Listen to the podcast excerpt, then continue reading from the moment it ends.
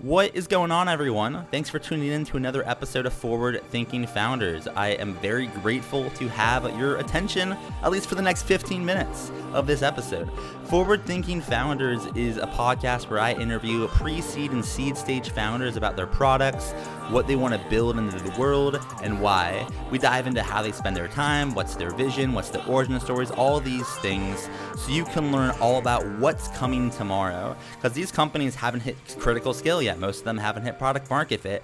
These are just early stage companies, and the big question is what can this be? And in this podcast, we bring that out. So, with that, I really hope you enjoy your time listening to today's episode. And I've already done 200 plus, so if you like this one, listen to some of the other ones, like with Amadi Kund, Austin Allred, Leah Culver. We have great interviews, so check it out. Enjoy the repository. And for now, let's get into today's episode. Here we go. All right, how's it going, everyone? Welcome to another episode of Forward Thinking Founders, where we talk to founders about their companies, their visions for the future, and how the two collide.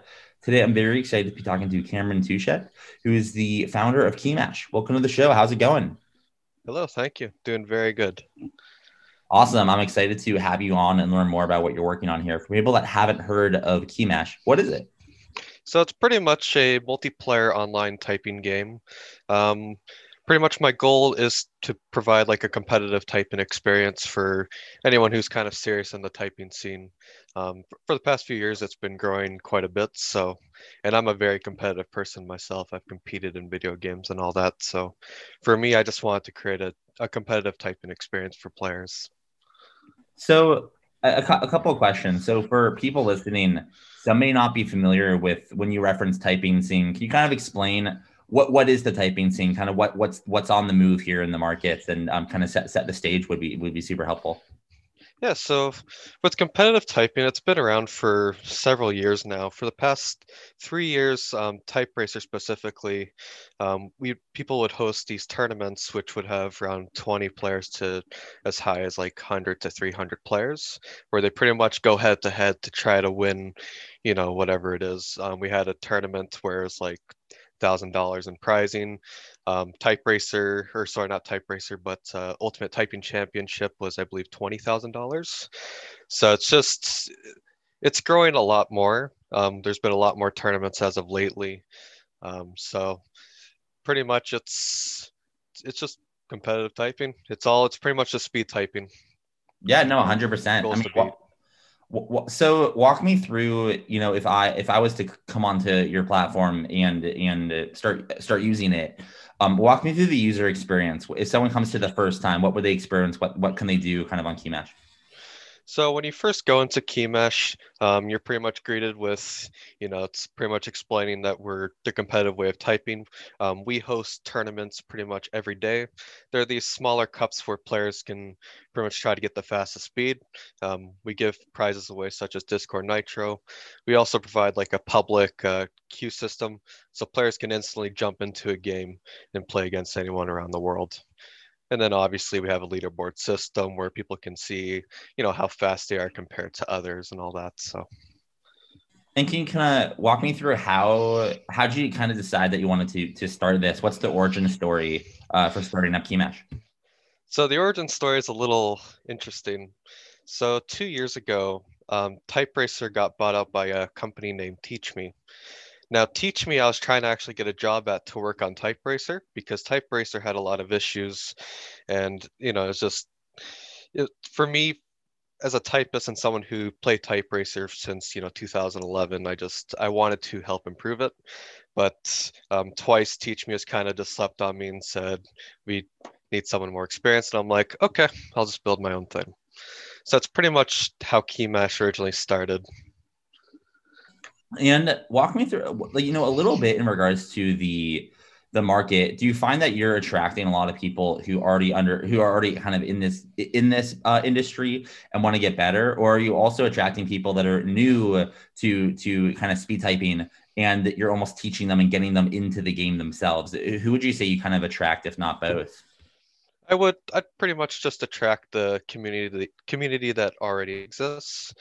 I mean, I imagine we're probably attracting a few of like the younger typists in general because, you know, in today's day and age, you have games like Fortnite where people are constantly playing and trying to win. So I think we're attracting a few new people, but uh, I'd say our main attraction would be kind of our current niche market that we already have today. And one more question on the market. You said that it's been growing recently. You know, I'm intrigued to know where do you see this market going in the next, you know, five, ten years? Are there things that are happening in the industry that are leading to like the growth of it, or is it just becoming a more well-known, um, a more well-known sector? I would say it's just naturally just growing a lot more. Um, the only real thing I can think of would probably be keyboards. Um, lately, there's been a huge interest in mechanical keyboards, and and people are building their own keyboards. And a lot of people will naturally use typing games like Monkeytype or, you know, TypeRacer, Keymash, whatever you have, as like a benchmarking. So I think a lot of the growth is kind of starting from that, I'd say. But as for that, I think it's just you know we have a lot more younger people that are that have easier access to the internet so it's for them that's just it's easy for them to find typing i think. And then as you build this out you know if you look out five years from now 10 years from now you know 15 years from now what, what do you think Keymash should kind of turn into? Or in other words what's the big vision here and what direction are you rowing in as you build it out? Um, the big vision is to pretty much provide the best competitive typing experience we can um, yesterday, we just released our ranked matchmaking mode where we have a skill rating based off of, it's called Glicko 2, which is a form of skill rating algorithm.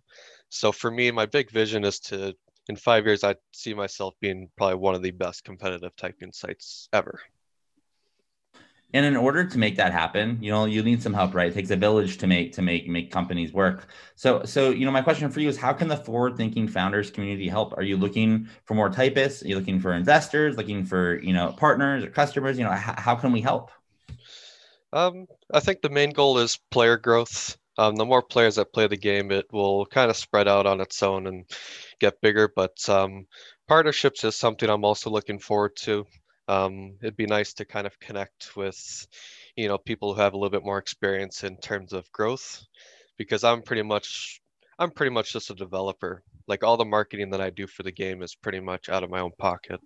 I do it by myself and whatever i get from adsense or you know um, twitch or whatever it's all go straight back into the game so and then if someone can is kind of he- hearing this podcast and they want to they want to learn more, they want to try it out, they want to help out, you know, how can how can they find you online? What's your website URL? Do you have social media? Do you have an email? How can someone get in touch?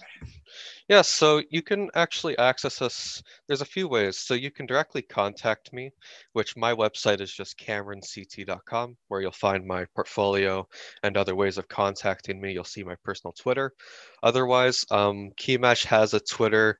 Um, it's at Keymash Game, which you can also contact us directly, and our support email, which is support at Keymash. Um, Keymash spelled with K E Y M A dot S H. Cool. Well, I appreciate you coming onto the podcast and best of luck building this out. Yeah, thank you. Thank you for having me.